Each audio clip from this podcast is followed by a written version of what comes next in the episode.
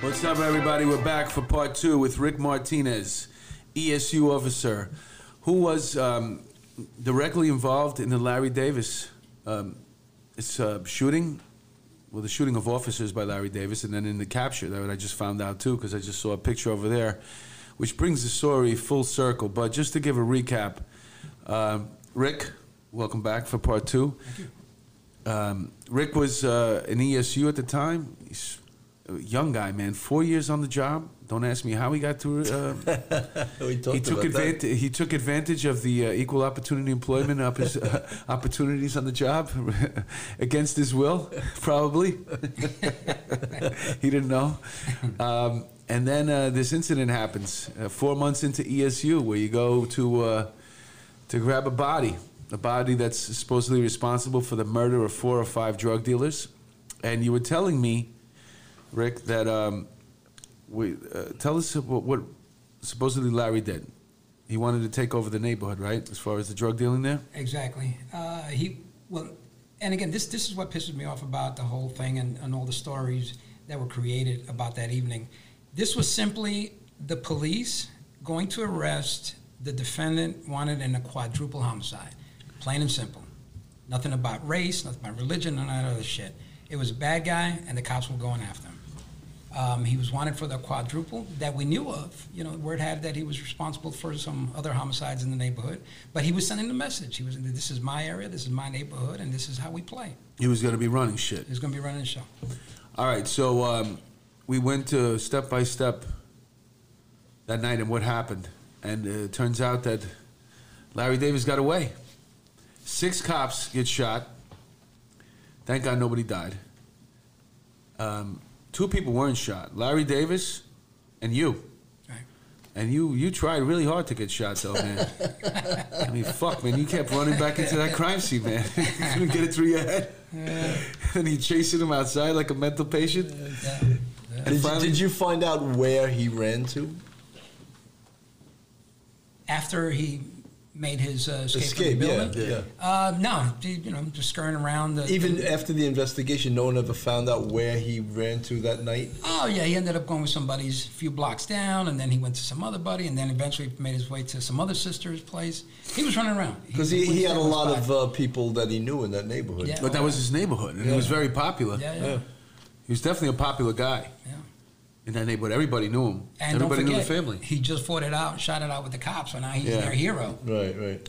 Well, yeah, that's what I wanted to say. Uh, I wasn't impo- um, implying that I was uh, the believed the hype that I'm reading. It's just Yeah. that's another way of looking at it, which is frustrating for law enforcement Mm-hmm. when this uh, these st- type of stories take on a, a, a separate life of their own and create a whole f- fucking bullshit. Yeah. But before we get there, let's go through how it's. I think it's 17 days he's on the lam, right? Pretty much. Yeah. So for 17 days, we are, we don't know where this guy is who just shot co- six cops. He's probably a block away from his house, right? he he was running around, and um, there was a massive task force Every assembled. day? Every day. I mean, the slightest hint. Do you remember tip- who was in charge of this task force? Uh, oh, there were several. several. I mean, it was us. It was an usual operation, Uh-huh. basically. But um, Was Anemone involved in that? Louis Anemone? no, he was. Uh, Chief Animo- Johnston. Animo the was a force- ca- chief of department at the time. But Animo was a captain back then. Yeah, but um, yeah, but, I, Uh, but I know they. It sounds like something they'd pull him in. Oh, for. they- if he was uh, that ranked, he would have been running it, no doubt. Yeah, Johnston was a sort of a, a mythical Oh, figure back then, on. right? He was Yeah. hands on, absolutely. So what, what?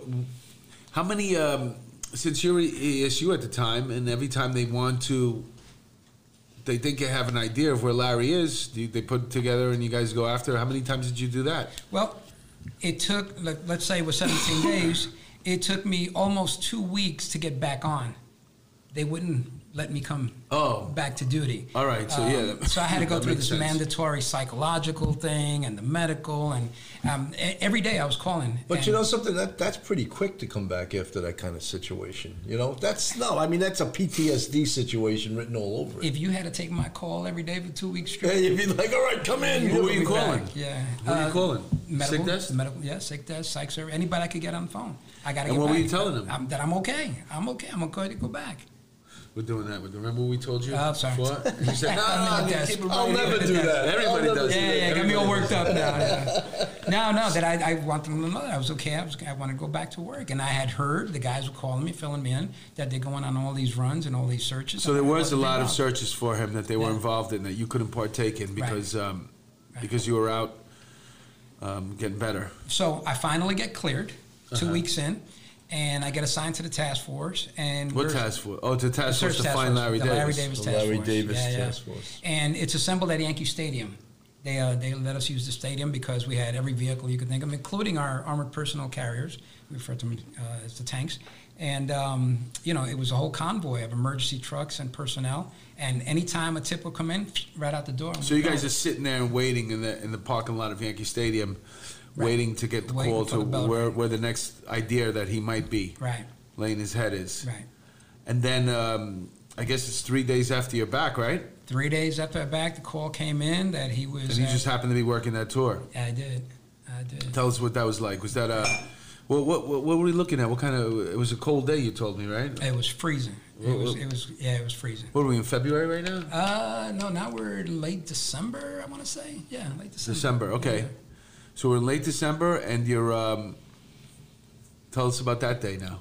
It was very gratifying for me to know that they finally had him pinned at a location, and that I would be.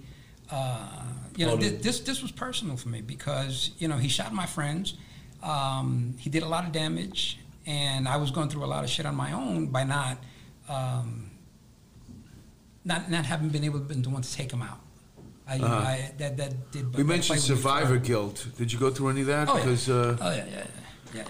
But it's got to be weird that everybody around you gets shot, and you're. Uh, yeah. But you and you felt guilty that you didn't take him out. that you I didn't you take him kill out. him. Yeah. And here we are running around two, three weeks later, still, uh, still looking for him. But here we are. So uh, it was a massive uh, housing complex. Holy shit! And I said to myself, "There's no way. There's no way they're going to let us uh, do, you know, a floor by floor in this building. It, it had to be 20 uh, high.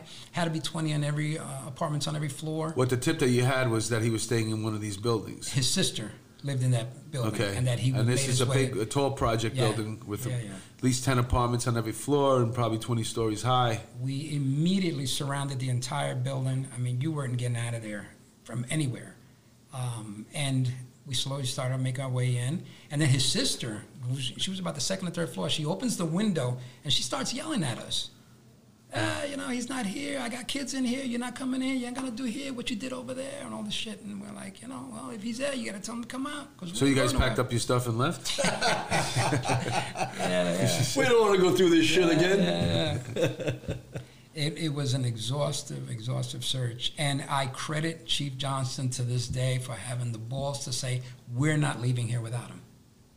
Okay, good. And And we- what was the tip? Do you know what, what the tip was? How did you get it? Uh, some, some CI working with the squad saw him and, and called in right away. And they called us, and we got there in minutes. And was he in his sister's apartment? He was. He was. He was. That was sort of diversionary tactics she used, huh? and we flooded the first street and ground level of that building so much that he couldn't go anywhere but up. He couldn't make his way out. So he started hitting the stairwells and he started going up and he was banging on doors, hoping somebody would open up and let him in, uh, which nobody did until he got up to the, I think it was the 19th or 20th floor. Some poor guy is coming out to get food for his family. And Davis coming out of the stairwell, pushes him into the apartment, locks the door, and he takes that family hostage. Oh man. Wow, this is some. This is Yeah. some So he was strapped. Yeah. Yeah. So with, his, with his 45. Uh, I, I don't remember which one it was at the time, but yeah, he, he, he did. He was. So we're doing a floor by floor, apartment by apartment, room by room. I mean, this was all night. We got there, I want to say about 6.30 p.m., and this thing didn't end till 8, 9 the next morning Wow. when he finally came out. And you didn't finish the. Oh, so, and you just. He was on the 19th floor, so you only made it down to the 19th floor all those hours? Well, what happened was he got hungry. So he tells the, the husband of the, of the apartment, of the family, go downstairs and bring us back some food. Of course, he's going to tell the police. So guy comes down, the first cop he found, hey, he's in my apartment. Oh, shit. Yeah. So we went flying up there and we put the Did you bring bunker. up? Did you bring him food? Oh yeah. I mean, they didn't have food in the apartment. Or maybe he didn't like what they had. I'm not eating this shit. Go give me some else. Give me some Mickey He was in the mood for Chinese, I guess. I don't know. Imagine it's like an Indian family, and he's like, "I don't want this. I don't want I don't like curry. this. I want a chopped cheese, man. Go give me a chopped cheese." Pretty soon I'm going to be eating cheese sandwiches, so I got to get something good. Yeah, yeah. So, um, all right. So now you got the tip on the apartment. Were you in, uh, one of the people that was allowed to, to take We- that door and go? we- well, no, no, no. We all went up, and uh, we had the bomb squad with us because um, when we finally made contact with the door, now he's talking about he had a grenade. So now we had to bring the bomb squad in. We put up the body bunker in front of the door. We had one of our ESU guys put on the bomb suit. Uh, it was just a, a cluster at that point. And it was, you know, and then the hostage negotiating team, best in the world. They did their thing, and they were talking to him all night. Um, and I think I want to say 7, 8 a.m. the next day, he finally finally came out. He gave up. Yeah. Uh, and he came out. And there was no fight. No, no, no, no. Um, He just surrendered, right? the hostage negotiators told him exactly what to do, how to do it, and he did. What was it that ma- you think maybe uh, made him give himself up? Where was he going to go? 19 floors up, no fire escape. Uh-huh. Yeah, and we weren't going anywhere. Did you get So- to put your cuffs on him or what? No, no, I, I, I didn't. Um, in fact, they, they worked hard to keep uh, us separate. Um, so, yeah, no, I didn't get to They do thought you were going to try to take some But I kind gotta of tell you revenge? something. I gotta tell you something. The night of the shooting, I would have sworn a stack of Bibles. This guy was 6'5", 250. Uh-huh. When he was in front of me, I was like, He was small. he was down to here. But uh, apparently, he was an intimidating figure, and he was very. They talk about him um, extensively if you read the articles and stuff about how he was feared in the neighborhood and how he was a fighter. Yeah. And you could actually go online and see video of him fighting correction officers in Rikers, Yeah. Where he got he got tuned up. But it took a lot of them, man. It took, this guy put up one hell of a fight. Yeah. Um, so this story gets even worse now because now you have him in custody, and um, he's going to go to trial for this. Right. But before he goes to trial for this, he gets acquitted on the on the four murders that you originally went after him for. Right? Is that what happened? No, no, he was acquitted of shooting us. First, before the four First, murders. yeah, yeah. All right. But um, so William Kunstler was his lawyer. Right? That's your buddy? You guys talk, Do I'm you, sure, do right? you go to the cemetery where he's buried and piss on his grave yeah. once a month or what? William Kunstler was his lawyer, and William Kunstler wanted. Uh, th- now this is where all the bullshit starts with the. Um, how did what? How did he beat? The case? We're going to talk about it. Well, because the jury that William Kunstler wanted to select, he said, we have to pick an all black jury. So he's, um, I forget the words he used exactly, but basically that's what he what, what he wanted. And he wound up getting, mo- and then the district attorney wanted more white people on there that was battling back and forth. And finally they wound up with a jury. You mentioned it before. How many was it? Was it, how, how many, what was the, the racial makeup of the jury? I, eleven, maybe all twelve. And I think it was nine, nine, uh, nine black and two Spanish. That's what I think it was. And then uh, they go through the trial, and there's a lot of different things that start coming up through the trial. Um, the things about uh, Larry Davis's drug dealing or possible, possibly involvement in that, and, and, and stuff like that, and how the the cops could. His argument was Kunstler that he acted in self defense, Larry Davis. That these cops didn't come um, to, to arrest him, they came to assassinate him, and they came with 27 cops. And um, that was his argument, and it won the jury over. You know something you would think with a, a fair-minded people, intelligent people, that that's an outrageous defense. Outrageous. Yeah, the police came here to assassinate this drug dealer who's uh, wanted for shoot for killing four people, and they bought that shit. Well, that, that's a great point, but you have to remember what the climate of the city was at the time. Right. Um, you know, of course they're going to buy that shit. And in fact, when I walked into the courtroom when it was my turn to testify, I walked into the courtroom, I looked at the jury, and I went, Forget we're, it. We're done. Forget it. They We're weren't even They were listen to what rolling their said. eyes at me, Right, and I hadn't right. even said a word yet. Right. And This is the Bronx, too, by the way. their body language was like, you know, we don't even want to hear what this We guy's hate- got to say. We hate the police. Yeah, yeah, The yeah. Bronx, out of all the boroughs in, in, in New York City, is probably the toughest one to get an indictment, Yeah. get a conviction. And And- also in civil cases, Bronx juries award the most money against Uh-huh. the, the government. I, I was in the courtroom when the judge charged the jury. and I could not believe that he said to them, "If you feel that he was within his right to defend himself, Oh my God. then you can consider that." That was that was the argument that was being placed before them because the argument by Kunstler was, uh, you know, why 27 cops for one guy? Well, because he's dangerous. Um, So they were that that was and they, they won the, the winning. So what happens after that? He, but he doesn't get let free because he's got so many other cases. but he's also got illegal firearms that he used. Well, that's the one he got He was- convicted on. He was convicted Right, of possessing Right. possessing the firearm, but not shooting us with Well, it. it's kind of ironic, man, and maybe it was a payback because Bernie Goetz. I think it was obviously before that, right? Before Bernie that, Goetz. yeah, yeah. Bernie Goetz. Uh, for those who don't remember, Bernie Goetz. he was a, a passenger on the subway, and he was approached by four or five black males, African American males, who uh, asked him for some money. He felt threatened. He felt like he was being robbed, and then he shot them. He took out a gun and he shot them. And the famous words, he, "You look okay. Here's one. For, here's another one for you." and that kid wound up getting paralyzed. But Bar- Bernie Goetz wound up getting acquitted, and the only charge that he was charged with was unlawful carry of a firearm. right, right. So payback's a bitch, I guess, right? if, if that's what No, one, but bor- just the one fact borough that to another. also a, de- a defense attorney can raise a defense like that that most fair-minded people would think is outrageous, but yet a Bronx jury bought it hook, line, and sinker. Yeah. You know. Yeah. So now, what are you going through emotionally after that? Did you go to the trial? I did. I did. Um, How much? How many? How much trial did you go to? Did you go sit there and, and witness? Actually. We every day we were allowed to go. There were a couple of days where they told us we couldn't go. Oh, And- why is that? I don't know. I don't know. Um, so, yeah, one one one reason I believe was the perception what our presence there would do. Um, there was one time we were sitting in the front row and we were asked to leave, and we were like, "We're not moving. You're going to take us, carry us out of here." Uh-huh. But you know, of course, when that when that verdict came down, there was rage. I mean, how, how could you not? The injustice of you know, it, very simple: good guys versus bad guys. That's all it was. Right. And you know, apparently they bought everything else. But when you get a verdict like that, don't you? Some, I mean, you, as a cop, you feel like this neighborhood's going to get what they deserve. Demoralizing too, Yeah. right? You got to be demoralized. yeah, Yeah. very. I mean, you were there. You were right there in the thick of it. You know, you were just a, an ESU cop responding, doing what you were supposed to do, which was uh, help get out a, a barricaded prisoner.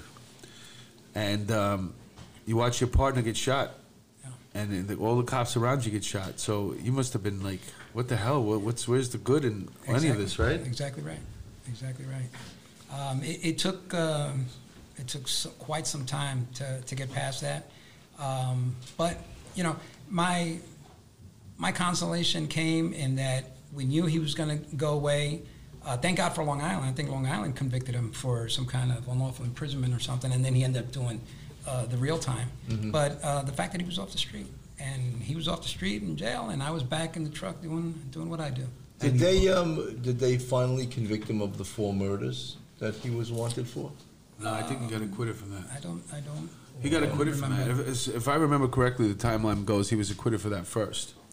So that's why when the when the trial came up, and you know the, what they were going after him for, he was already acquitted for for not doing.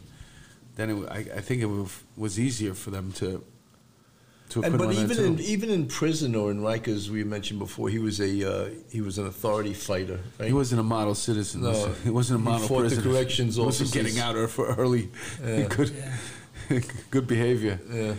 I think at some point he even got uh, supposedly paralyzed. There's a video, like I said, of him fighting with correction officers, and that video, he supposedly he was mentally paralyzed. Like I think he could have physically gotten up, but he wa- he was in, uh, confined to a wheelchair because he felt like. Uh, Well, they had the, a rule after that in corrections. Every time they had any interaction with him, they had to videotape him. yeah, yeah, they followed him everywhere. Yeah, followed him everywhere with a video camera because he made allegations about everything. Right. Uh-huh. You know, yeah, this guy was not. Um, he wasn't a dope. Let's put it that way. no. He played the system well. Yeah, he had a he had a lot of special interest with the motorcycles and the DJing, and then he was he knew how to run a he, he ran a tight ship with his business. If you think about going against him, he was going to eliminate his competition literally, um, and then he fought his way out of the police. I mean, so before we touched on one thing, and you, you got a little uh, upset, you got heated about it, but this this image that he has of being um, Folk this hero. folk hero. Yeah.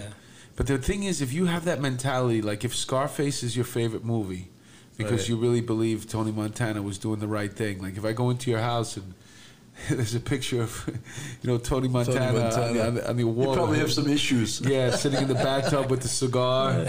the world isn't mine. Well, you it's know. the same way that John Gotti was uh, considered to be a hero Yeah, in. Howard Beach. You know, he was this cult exactly. figure. You know, Yeah, I mean, if that's your hero, those are your heroes. You, you You get know some what I'm saying? problems. You know, Then you're gonna believe all the hype. Yeah. But um, so now what happens? Now um the dust settles. He, he's in he's in prison. Tell us about what what, what the career and the life brought afterwards. Because at this point, right now, you still only have four and a half, five years on. Yeah, well, went back to work. Um, like I said, Mary came back. She was promoted. Um, some of the other guys going through it. John, John worked through his uh, serious, very serious injuries. Came back to work, um, and we just try to pick up our lives and, and go from there. And John was an ESU guy too. He was, he was. And the other four uh, officers that got shot. One you said was a detective. They were all detectives, yeah. And um, it took four years. I, I, I had heard some whispers that there was some kind of departmental recognition, some kind of write up somewhere, but I had given up hope of you know us getting anything given the, the politics and, and the outcome and all of that. But uh, yeah, four years later, we all got called uh, from one PP that uh, we were uh, put in for the Combat Cross. Oof, And, um, nice. yeah, did you find? Did you get it? we got it. We Good. got it four Good. years Congratulations. Thank you. Thank That's you. Well great. deserved. And um, That is such a uh, um, an amazing medal to get.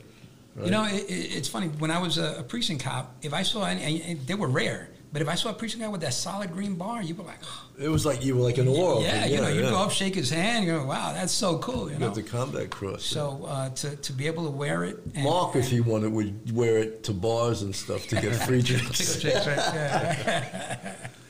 yeah. So to be able to wear it and, and now have you know that kind of reaction. So when you wear it on your rack, you're just wearing the straight. you- You're not wearing the, the little the little piece on the bottom. With Oh, if the, there's a parade, they have to actually wear the medal on the ribbon.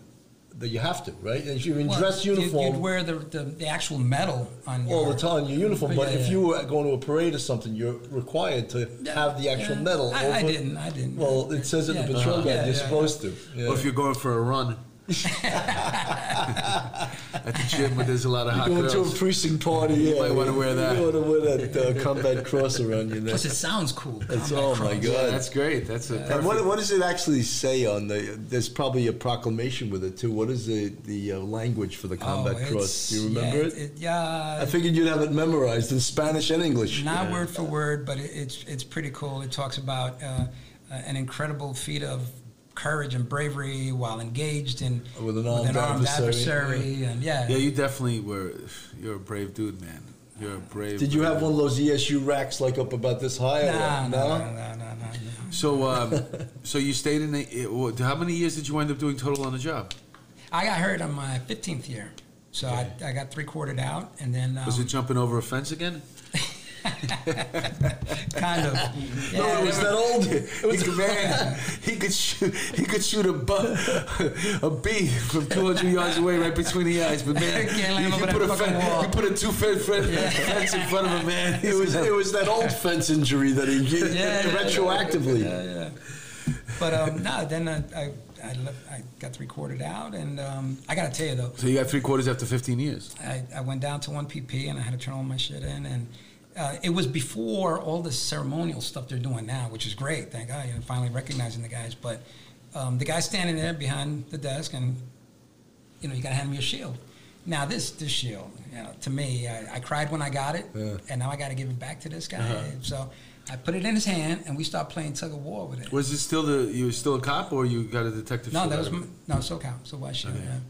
And uh, that I, and it's another thing. Before the guys were getting uh, the gold shields, so I had to hand it to this guy, and we're playing tug of war. I couldn't let it go, and the guy's like, "All right, you gotta go." So you take it, bing, throws it in a box. That was when they used to do that. Now they put it on a pillow. Oh yeah, yeah. Yeah, that, that I could understand why you'd be upset about yeah, that. yeah. So, um, that, that- that- how bad was that injury? Did you really need to take the three quarters, or was it uh, like uh, the, Yeah, it's um, I, I got metal all over inside of me. So Uh-huh. yeah. so any other incidents like that, the Larry Davis thing, or the, the that happened in shootings at you and stuff like that? The next uh, ten years, 11 years to follow? That followed? No. Um, you know, my, my nickname actually was the Black Cloud. Yeah, yeah. There's always one of those, I was man. a real shit Oh, magnet, shit. man. For some reason, when I worked, uh, two plane crashes at LaGuardia, the, the 14th Street train wreck. Uh, I, you know, it's just um, no, no, no shootings, thankfully, but uh, many barricaded jobs, a few hostage jobs. Uh, yeah, it kept busy. Kept So busy. you didn't feel uh, you didn't want to get off the job at 15 no, years? No, no, no. I, my goal was to be one of the first 40 year guys on. No kidding. And when you said you got metal in you everywhere, was that for something? What was that really? Be- Um, Uh, knee, I, I have my neck Oh. fused twice. I got my spine in the back fused twice. And, you know, yeah, man. That's. stuff. Uh, Yeah.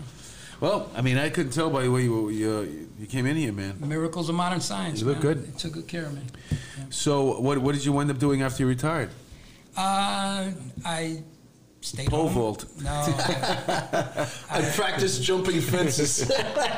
He teaches you course, course a little after the fact, but uh, yeah, no. Um, I, I was happy to stay home and, and, and enjoy my children while they were uh, little. And Because you're a young guy right now. Because you're like 35 years old at that Yeah. point, right? oh Yeah, yeah, man, that's yeah, young. That's really young, man. You could have. That must have bothered you, man. You probably could freaking do another. You would have done another 10, 15 years. it was it was tough. Not gonna lie, it was tough. Yeah, yeah. But- Especially, but- I could tell by you know.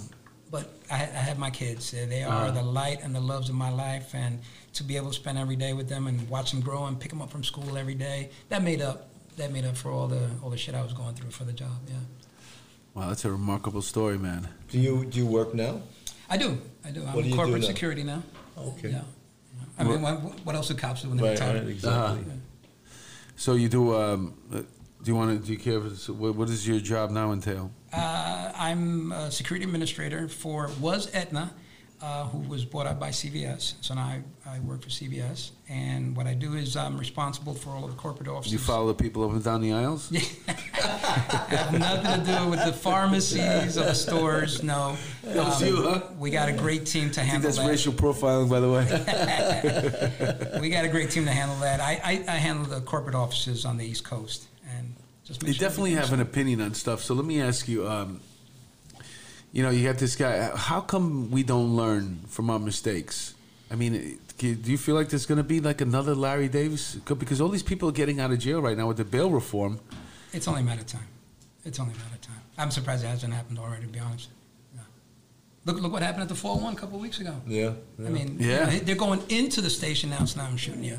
So I always think that the New York City Police Department, uh, Department is way too lax in letting people in the station house. It's like c- community policing has like made it uh, like, oh yes, we're the friendly police, but there's people out there to hurt the police. You know. It is an interesting situation that you can just walk in and, and you go, you, you know, there's like usually said there's like a booth and somebody sitting there, like a civilian or some unarmed guy because Right, he's, right. he's on minimum. like, the unarmed guy is what And the wild. desk sergeant is sitting like right there behind him. There's somebody else on the TS right here. There's people walking on, so you could just. Right. well, back in the don't wanna give anybody ideas. Back in the day, we were in the old 4-4 during the crack war days. Right. And the old 4-4 was way back over by the Deegan. Yeah, the Deegan. Yeah, Yeah. you weren't unless you were going specifically there. You weren't back there, um, and and we, we knew it. and We kept our eyes open. Now the new four four is right, Right in the smack in the middle yeah. of the community. So yeah, they, Uh. they got their hands full. But it's like you go to another place, you go to Nassau County, you, there's a buzzer system to get in. There's cameras, there's all kinds of stuff, you know. be. Yeah, there should be. There definitely, and you know, you why wait till another freaking shooting or something like that to happen before you do it? Um, fuck, I was gonna Politics. That's why. Yeah, it'll. Who knows what's gonna I, happen? I, I passed a, a uniformed officer yesterday. I went up to him, I shook his hand. I said, "Listen, I'm retired from the job. God bless you for what you do and at the time that you're doing it." And he's like, "I want to be you. I want to be retired." Yeah. You know, I was like, "I get it. I get it." Yeah, but you know what? Nothing changes though, really. You know, you look at these guys and you think, ah, they're facing a lot of shit, but then you go back and you look at the uh, the the fanfare for this freaking animal, Larry Davis, Yeah. that was going on, and the people cheering at court when he got acquitted, and he said nothing's changed. If anything, it's it started softening up a little bit. Now it's starting to spike up a little bit, but it's nothing like what it used to be, man. I think that policing uh, is cyclical. You know, you get good times and then you get bad times, and now you get real bad times, and hopefully it'll come around and be good again. You know. Let's hope. Yeah, Let's hope. really gotta hope. You got any advice for um, a anybody the, the young officers out there?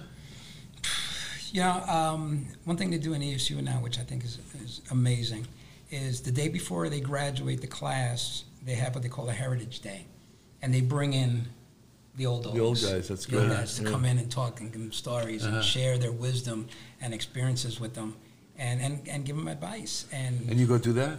I, I haven't done it yet. They just started. They Well, just that's- that's a great thing. I mean, So- if I was gonna, you'd be like my number one pick, I- I- maybe number two. I think the police besides academy uh, should have you and I come in and No, tell Savage them- was. What would you I said the police academy should have you and I come in and Oh, tell them how Lord. their job really is. You know. Yeah, yeah, that would be great. One of these days, we're already getting asked to speak at places right Yeah. now. So, uh, yeah, man. So, I had a question. One more thing I wanted to ask you. Now I forgot. Bill, you got anything for him? Yeah, I mean, you know, I know you don't want to say this, but tactically, obviously, something went wrong that day.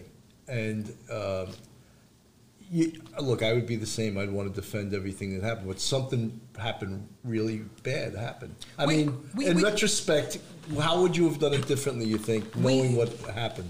we did we learned we learned some things from that night we did things a little differently afterwards in fact the davis job i think is responsible for not only esu but other tactical units um, and now how they handle uh, barricaded situations Okay.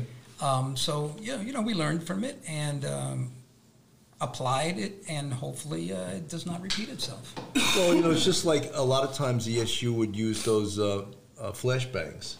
And now, because of an incident that happened, I still remember the woman's name. Her name was Alberta Spruill. And uh, in the 2 5 precinct, they threw a flashbang in, in her apartment and thinking it was a drug dealer's apartment, she died of a heart attack. Yeah. That cut the use of flashbangs like 100%. I think after that incident, you had to get permission of the chief of the department to use one. well we didn't have Yeah, have we'd like to use a flashbang. No. we didn't we didn't have flashbangs uh, back, Back then, then. Yeah, okay. no, we had, we had very little back then. You know, we did uh, a lot, if not as much as the guys that do, with a lot less toys. Yes. If we had all the stuff they got today, holy cow! You know, Right. it'd been a totally different You story. even send the dogs in, right? yeah, yeah. I'm going to uh, be starting a.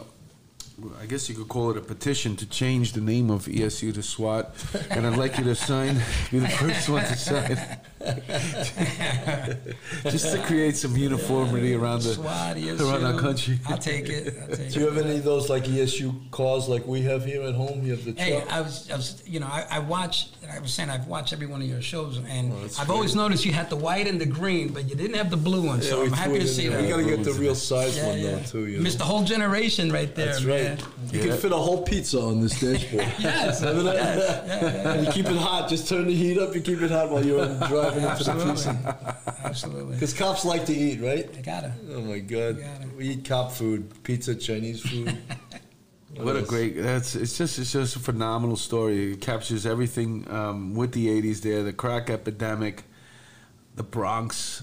Um, I'm surprised. Has there been a movie made about it? Uh, I think Rashad said something about that. No, I'm talking about uh, like uh, I, there's a ton of yeah, these indie movies made upon it, and they all take the same. They're all by these independent. Uh, so they know, take the bad guys' point of view, not the good guys. Yeah, they definitely make him out to be like a like a superstar or some shit. You know, it's it's it's disgusting, really. Well, you know, you talk about even the defense of this. William Kunstler, who is a uh, infamous uh, left-wing attorney, and his partner was Lynn Stewart, who was even worse. She represented the blind sheik, and she was given information to a terrorist, and she actually got convicted. But then she got cancer, and the drug. The uh, judge gave her like a slap on the wrist. Yeah. Everyone Yeah. was hoping that she would die in prison. Yeah. She did eventually die, but not in prison. Yeah. Yeah, it's it's well. This is uh this is not the show that you want to listen to if that if you if you have those type of if you like sentiments. if you like radical lawyers, you know. Was it- But you know, even the defense, like you wonder, like, how does an attorney raise a defense that is a total fabrication? That's okay to do that. well, what would you do? Think, think about it. Think about being a. Put yourself in that situation. Shit, man. Six cops you shot out. Fuck.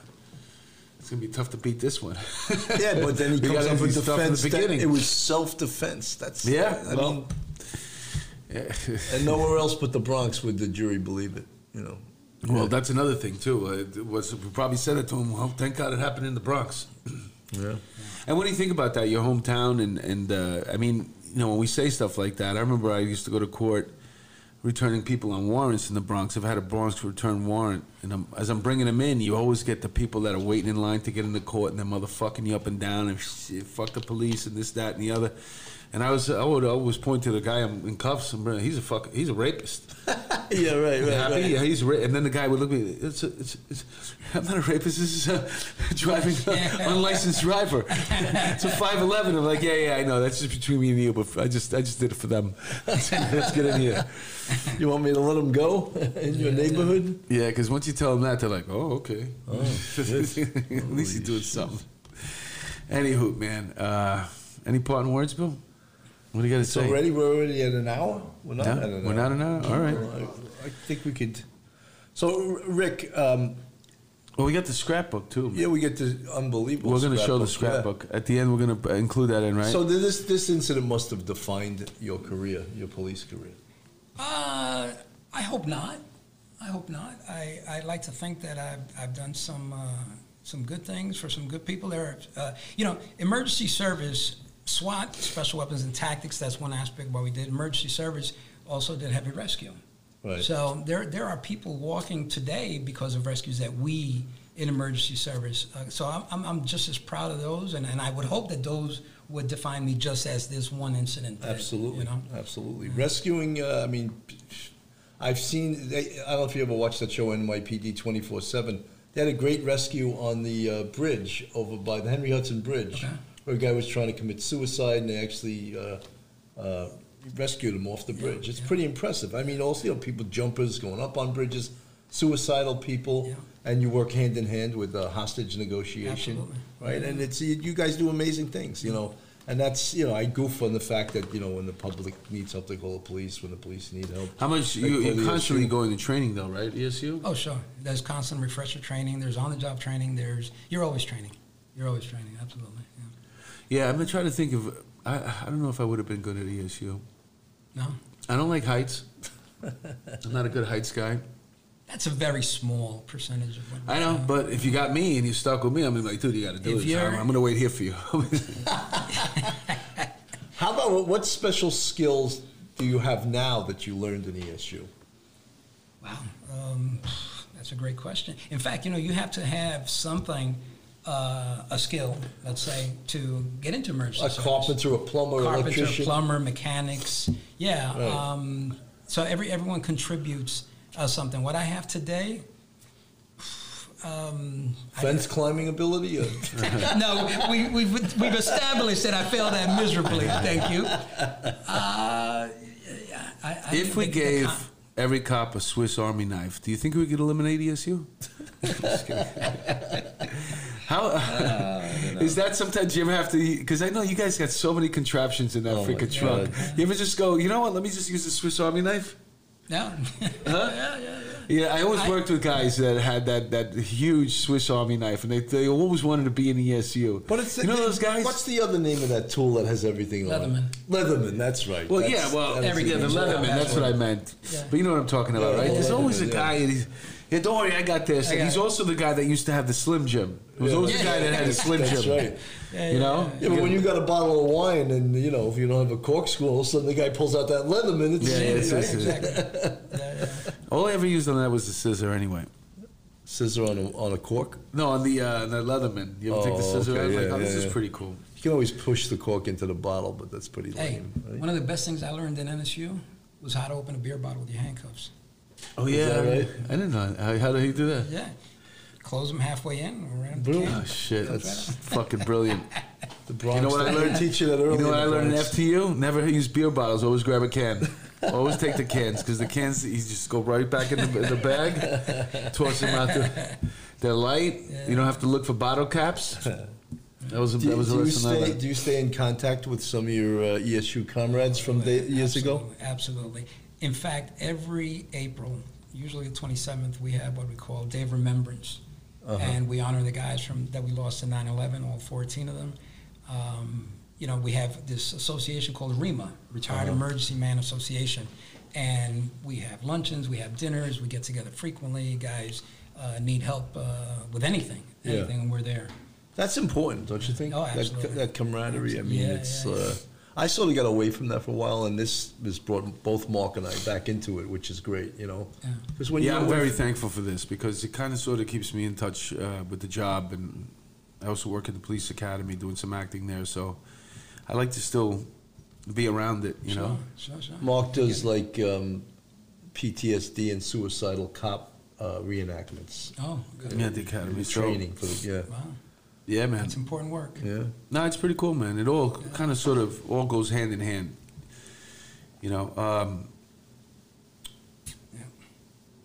I enjoy working there because I like to uh, I like to, to see the, the the young guys. You know what I'm saying? And it's just to to, to, to see what uh, you know what's what's coming up and, and to tell them, don't do it, man. Get out while you still can. You know, it's amazing. Like, and uh, you said you watched almost every episode of this. We've had some unbelievable people on this show. I, I, I'm sitting here Yeah. like I'm not worthy. Yeah, no, you are worthy. here, You know, definitely worthy. really But it, to us, it's like a hall of fame. And then it's so great to talk to these people Yeah. and to, to, to meet great, great cops and to let our audience out there say, this is, these guys were on this job. These superstars. This guy did this. This guy did that. You Can know? I tell you that after weeks after the shooting, and I- I guess it was after the trial, started getting phone calls from these talk shows Yeah. that wanted us on there. Nothing to do with them. Uh-huh. Turned them down flat. Absolutely not. Right. Um, here, many years later, the job reached out, and finally, once and so absolutely, and that's the podcast I was Uh-huh. referring to earlier, uh, breaking the case. Hopefully, be out soon. Yeah, you're gonna be. s- Those are the shows you could, they're gonna sandbag you. That's for sure. Oh yeah, no. Yeah, they just want to take Yeah, what you yeah. have and, and use it was it. obvious. Yeah, it was obvious. yeah. So Yeah, we, yeah, we yeah. turned them down flat. Yeah. Absolutely. But then I get to come in and hang out with you two guys. Oh, And if there's anybody out man. there um, who's a producer or think a so-called producer, and you live in LA, and you're gonna send me an email asking me to get involved in some uh, conversation with you on the phone, and then we're gonna do a Skype, and I'm gonna tell you all these fantastic stories. Fuck off! You're not getting nothing for free. we get the scam. Uh, Bill gets it. I get every. Mark, you know what I came up with? I'll talk to you if you put hundred dollars in my Venmo for the first hour. yeah. Well, at go. least Oh, Yeah. can I can I just add one? you can add whatever you Please. want, man. Um, so you asked me earlier what I do today in terms, uh, aside from my full-time job, I've also gotten involved with a very uh, worthwhile and uh, honorable and interesting project. Uh, my dear friend Bill Richards is the CEO of uh, Tower Beverage, Okay. and it's a, it's a it's a sparkling water, it's, it's a craft soda, but it's it's mission driven in that the sales of this are going to go to help the families of first responders Oh wow. That's particularly those lost uh, from 9/11. So uh, towerbeverage.com, go check it out. Yeah, And maybe we could have them advertise on the show. That would be great. We're gonna We're looking for advertisers. If you're out there and you want to advertise on the show, reach out to us. Absolutely, well, it'll be launching nationwide uh, very very shortly. So That's- we're very excited. What's the name of it again? Tower Beverage after the Freedom Tower. And where can you find it? Uh, it, it, it'll be out in all Ta- the stores. okay, oh, soon. it's coming out. It's All coming right. out soon. All right, yeah, good. Yeah, yeah. I want to see what it tastes like with vodka. Oh, it's great. I've already tried it, so it's good. Yeah, it's good? Good. Yeah, yeah. All right, then you got me sold. yeah. Um, I'm just trying to think of. Uh, there's so many other things to this story, man. Like, I can't even believe that you were so young. I mean, it, was a fortunate. Thank God nothing happened to you, really, because, you know, you would have been like the the story that. Forget it. Thirty-five years old, man. getting But but, old, but so. at 24, 24 when, when this this heavy duty incident happened, man, this fu- this gunfight was going on so long that you ru- you took your partner out, you ran her over to the hospital, you ran and you, you gave an assignment to a, a, vet, a veteran officer, Stay- then you ran back. That's right. He's, he's barking out orders at the age You of grabbed somebody 24. else. You brought them to the hospital. You ran back. Uh, you, you failed scaling a fence. and uh, all this time there's shooting going on. Can you imagine? Did they ever figure out how many rounds were actually sh- sh- fired? Uh, I'm sure they did. I, I don't know that number. I mean, well, you have at least six officers that were firing, or something like that. There was a lot of, p- of firing going on, and probably going on for a while. And It's- for him to still to still be in that same neighborhood, not that far Yeah. away, and not be able to get him out for 17 days, man. Yeah, it's. It, I, I was told that it's the worst gun battle in the NYPD, and I think something like fifth in the country. Uh-huh. Very close proximity too, man. Like how far away from you were Wh- wh- where are you from? When you say that he was right there, or you made eye contact with him, how far away was Yeah. he? 10, pretty 12 feet, 15 feet? 15 Where feet. Rashad is? Yeah, pretty much 15 feet. Yeah. yeah, I bet you he could still hit him right to the right between the eyes. Let's see. Rashad, can you put that vest over your shit? oh man, this is great. Now, do you? Uh, we, I, bet- I asked you before if you stay in contact with your ESU buddies, but Sure. how about specifically the people that were involved in this incident? You oh, yeah, saying- yeah, yeah. You, Um, did you talk to Mary Buckley? Yeah, and Mary and I uh, just recently did the podcast for the NYPD, Oh, breaking cool. the case. And how did she recover from this? Did she still get PTSD from this? She must, right? Yeah, I, I, I won't speak for Mary. I know Look, she's we done- all we, we all have PTSD. She's- yeah, we all I- do. we all. You know, Let's- so that- let's let's just put that out on the table. She you know? recovered wonderfully. You must have fence PTSD. You know? Every time he sees a Fucking fence. Every oh, time you man. see a fence, mention the your fucking fence. shaking. Fucking gay. no, she she recovered beautifully. She's got a she's got a beautiful daughter, granddaughter, happily married. God bless her. She's Good for doing her, great. man. Yeah. Yeah. So that that's uh, and But again, that'll bond you for life. That, oh, that well, incident. we're connected bond- yeah. in a way that no one, I guess, yeah. yeah, it's uh, un- unbelievable. And the other guys have all gone on to do amazing things with themselves. So yeah, You, know, we, you, we you- came you- out on what you find out too is that um, cops are pretty talented people. we are. No, they can do other things, man. You know, they get off the job. Look, he's a stand-up. He's a great stand-up comic. You know? I've seen, I've seen. Uh, he's a funny man. guy. You too, by yeah, the way. I, am not as good as him, but you know, I, I taught college. You know, He was a for- professor? Yeah, I was a professor. So, Wow. I mean, we, we all have other talents, you Mm-hmm. know, but th- we're bonded by that, you know, the experience on the NYPD, which is, you know, the greatest police department in the world, even though it's under attack right now. It still is.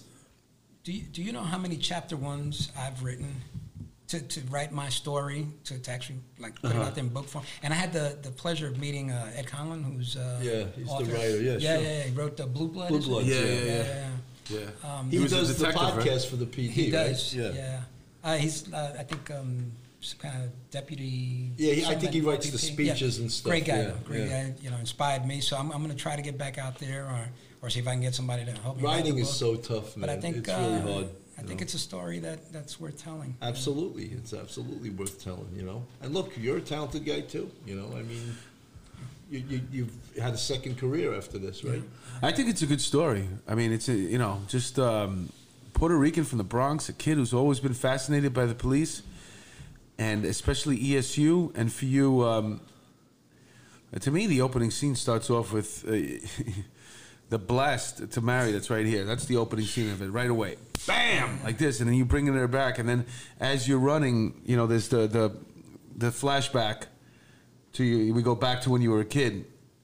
And then you said you were playing ball right there in those steps. I played stickball. Right the very there. steps where that shooting And you- happened. you're playing stickball in Yeah. those very steps, and then the ball goes over the fence, and you run to get over the fence, and you fuck up, and you get hurt, and then then you can flash forward to Larry Davis running on the block, and you got him within your sight. Can we And edit see out the, whole fence shit see already, fence, please? And your heart starts beating, and you know you can't make it over the fence. I I think I think the first scene should be he's walking by and that white captain goes Mira, and that's how he got into ESU. But you know, it's funny you say that because growing up, Uh-huh. you know, like I said, you always got that asshole friend that puts your business out there. And once Uh-huh. the word got out that I want to be a cop, you know, guys kind of like blacklisted me. They knew better than to tell me to my face, but uh, they, they kept their distance. But all I heard growing up was, you ain't nothing but a Puerto Rican from the projects. You ain't going to be nothing. You're going to be cop.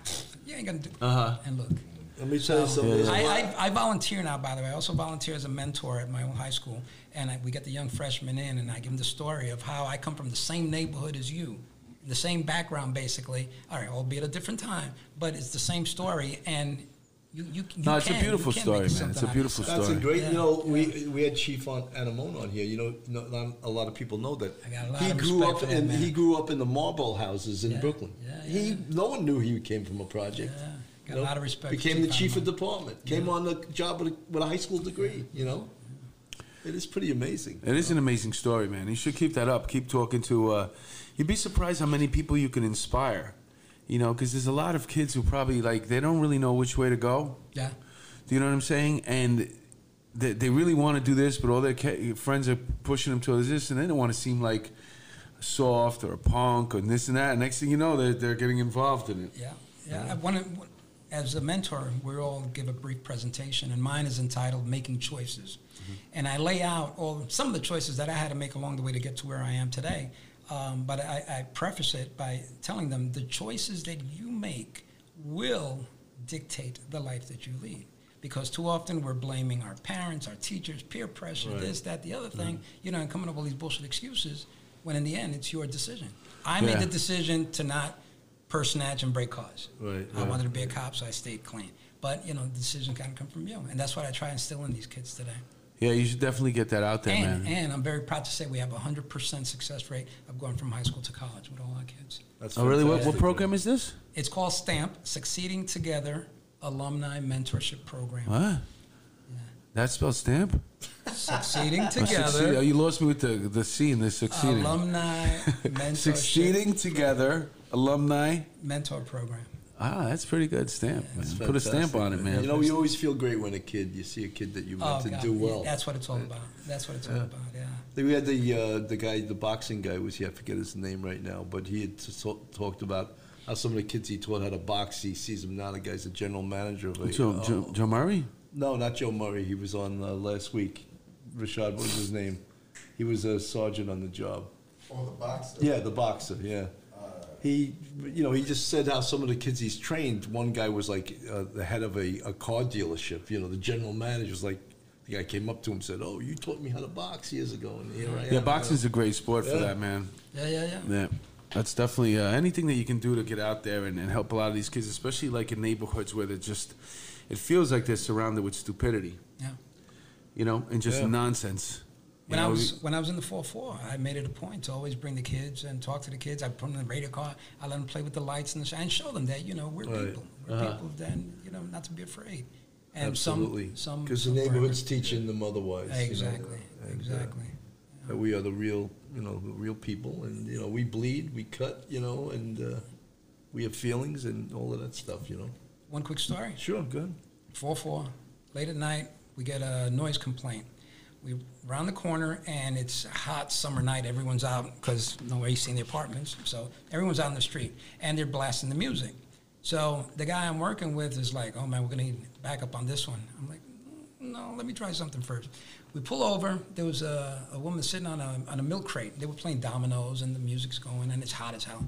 So as soon as we pull up, everyone's like, "Oh shit, the cops! They're gonna, you know, shut us down." So I put on my cop face, I stroll over, I look at the woman, I put my hand out, and she looked at me, and the crowd thinks I'm gonna take her in. Right. I took her to the middle of the street, and I started dancing salsa with her, right in the middle of the street. Oh my God. The roar that we got, the applause, holy shit, that's, That's so great. great. They came, they That is hugged us, great, you know. and I told the guy I was working with, you see, it's, you, you ready to call backup, you know? That's It's- community policing at its best, them, yeah. right? So Because you're the guy who I saw. started all this dancing, cop dancing stuff, huh? all these videos. You know, this it's an interesting thing about that. It's um, should there should we be trying to do that more often, communicating with the uh, with it because there's a lot of good people that they're not they're not they're good people. They don't want to be with the bad uh, ba- bad people, but they have a, a um, they're scared of the police. They have a reluctance to uh, to to be friendly with the police just because they've seen what happened to somebody else's son or what they heard in the street happen to somebody else's daughter. You know what I'm saying? Like that. So the, I don't know, man. It's just it sounded like a beautiful story, and it sounded like it worked. And I was always out there trying to like, you know, be be a nice person as well. You don't have to be so heavy-handed out yeah, there. yeah, yeah. You know, these are communities. These are people that are, you know, just they're hardworking people. Right. Most of them aren't criminals. Well, you know, 90 99 percent of them aren't. It's that one element that they all, they all have to, f- you know, feel like they're they're part of or something like have an allegiance with because it's us against them. yeah. I think most of the way that the, the police are trained is teaching them that the, you know the, the community's not your enemy, that type of thing. But you know, there is a part of the community that is your enemy. You know, Yeah. and you have to be Absolutely. leery of that too. You know, mm-hmm. so it's a, it's a tough job as Well, it's good that I mean he worked in the Bronx and he came back to work in the Bronx. So that that you know, like most people, if they work in the in, in grew up in a neighborhood like that and they become a cop, they really do want to make a difference. Yeah. You know, and then there's some people that are like, ah, I live there, I don't want to go back. Put me in the 111. well, you know, it's fun, not funny, but the, the current chief of patrol, Pichardo, grew up in the 3 3 or 3 4. That Uh-huh. was mentioned by uh, the owner of Coogan's, Dave Hunt. Yeah, that should be. That You should know, be. Uh, he, he, was, he grew up in the neighborhood. Cool. Now he's the chief of patrol. Look at that. What a success story, That's right? great. Is there anything that you could tell uh, the young officers on the job as far as ESU? Like, how do you prepare for it? How do you get into the unit? How do you train for it? Besides defenses. He's going to be sorry he ever came no, we're gonna let this one down. You. Uh, you know, it's it, it's a discipline. It, it is is absolutely a discipline, and unless you're ready to commit 110 percent, you know, don't go in there just because you get to wear that baseball cap because you got to earn the the right to wear that truck on your arm. Um, because the, the, the responsibility that's going to go with it is is life changing. It's life and death. Um, you, you mentioned the, the adage about uh, when civilian needs help, they call the police, but when the police need help, they call emergency service. There's no one else. We're it. Right. Yeah. No you one know, else the is line is, Yeah. is, is it ends here, and you got to be able to figure it out. So if that is in your career path, um, you know, start start disciplining yourself to, to train, to to accept. Uh, You guys incredible respond to everything. responsibility. You- car everything. crashes, you respond to. Getting Everything. people out of the car with the jaws of life. Yeah, yeah. Um, I, I've, I've seen. I, I've seen things that I, I can only pray to forget one day, but in the end, you know, we were there to, to make a difference in someone's life, and almost always, thankfully, we came out on top. yeah. Do you have a, um, a, I, I don't know if I should say a mentor or a role model that you that taught you in ESU? Yes, yes. Who's that? Manny Hernandez. And Police what- officer Manny Hernandez. From the day I walked, took that first step into three truck, he took me under his wing. Actually, before three truck, and I don't think he remembers this. I was in highway on a car stop, and the guy's giving me a hard time, so I was leaning in a little bit, and I hear psh, psh, psh, and it was the air brakes from the big truck Wow. pulling up right behind, and Manny comes out, and you okay? And I'm like, and like, wow, yeah, that's so cool. Yeah, oh, I got this. I'm good. I'm good. But uh, Ma- Manny is my mentor. He's my brother. He's my hero. Um, Is yeah, Manny retired also? he is. He is happily retired, living down in Florida. And uh, I, I, I think many, many emergency guys will, will say the same thing about him. So, yeah. Um, that and, and that's what I think us old dogs, old retired guys, I think that's what we bring to the new guys, our experience. And then, you know, let them do with it what they will. You know, you said something that hit hit a uh, little uh, bone in me. Is that here's a cop that saw that you might have been having a problem, and he pulled right over. Oh, yeah. And cops should always do that. Absolutely. Always. You see someone maybe even they're on a car stop and maybe they're not having a problem, but just pull over there if you're not doing anything. You know what I I do that today. Yeah. I live upstate with the troopers, our solo. Yeah. And if I see one of them in a car stop, I will slow down almost to a stop and you know make sure. They're. But you're absolutely it's right. a brotherhood, you know, and uh, you know, someone having a problem, you pull over, and now they don't have a problem. Yeah. You know. yeah, yeah. It's a great Yeah, well, thing. uh, yeah, it's it's it's definitely intimidating. Um, but tactically, you have to be sound, man. That's the one thing we learned. You could have 27 and one elusive freaking uh, guy, and he freaking get away from you and cause terror for 17 days in New York City, man. And the fact that you were there at the end to watch him cuffed and being taken out of that apartment again, you came back after 14 days um, Of begging. of begging, bothering him. to Put this freaking kid back, man. He's ready to go. The fact that you could be out there, man, and you said it was cold that night. You were freezing, but you waited out there. You waited until he he walked past you, man. Yeah. That must have been something else to know that you got him.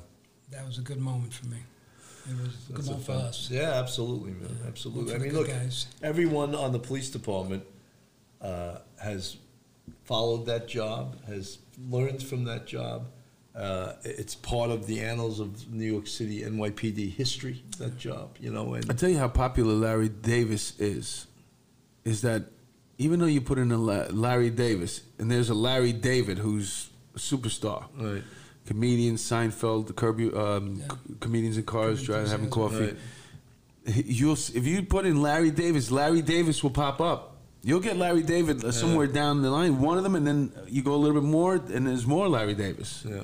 So that case really rocked New York City, man. And um, to have uh, somebody that was really like in that apartment, man, it, it blows my mind, man. Especially at that young age, man. So you're a hero, brother. You're Absolutely. A, we're sitting. Um, They should bring him into the police academy just to tell this story to, Yeah. to, to the recruits, you know. Yeah, why not? They seem the police academy seems so afraid of bringing someone in from the outside that might tell these recruits the truth. You know what Now, what do you tell them though? They- When you tell them right before they get out in the street so they can no, run no, away? no, just tell them, tell them what happened. You know, and it, that's you know. I think the police They academy invest wants them to live in an unlittle uh, bubble, an unreal We have to learn police work months. too. And Yeah. You don't know what, he, what he's going to say. You know what I mean? Obviously, Yeah. you know you don't know what somebody's going to say. That could you know no no we don't want you to say that. Right, you that's know we're not doing that anymore. You know, Right. so I, I- I would welcome that opportunity. Honestly, I was I was surprised, uh, pleasantly surprised when I got the call to come speak with you guys. Uh, but you're you're right. It's it's a different world. It's a different. I don't know. I don't know if they're ready to hear, uh, you know, that kind of truth. Right. Uh, it was a different time. Uh, it hasn't happened uh, since. Hopefully, it never happens again. Right. But I, I, I don't know. Honestly. Well, look, it's always a possibility. You ever, you ever watch that shooting that happened in Florida with those guys with the heavy weaponry Oh, and the yeah, vest of the bank robber? I mean, Yeah. that was like a, a nightmare. That Yeah, yeah. shooting. you what the one in the street, the one that they filmed the Heat after. Yep. Yes, The movie Heat. yeah, Yeah, yeah, I've yeah. seen that live. I've seen that live. That, That I mean, was- that, the real footage of Yeah, it. I saw it's it. cra- in trailers. crazy, crazy. We had access to that tape. That was incredible tape. Um, but listen here, all good things must come to an end. And uh, like I said, you're a hero. It was an honor to have you in here, Rick. It was mine. And uh, we'll take a couple pictures of the scrapbook so we can add them to to the podcast. But you're a gentleman, man. Thank you, sir. All the best Thank to you. Pleasure. Great to meet you. man.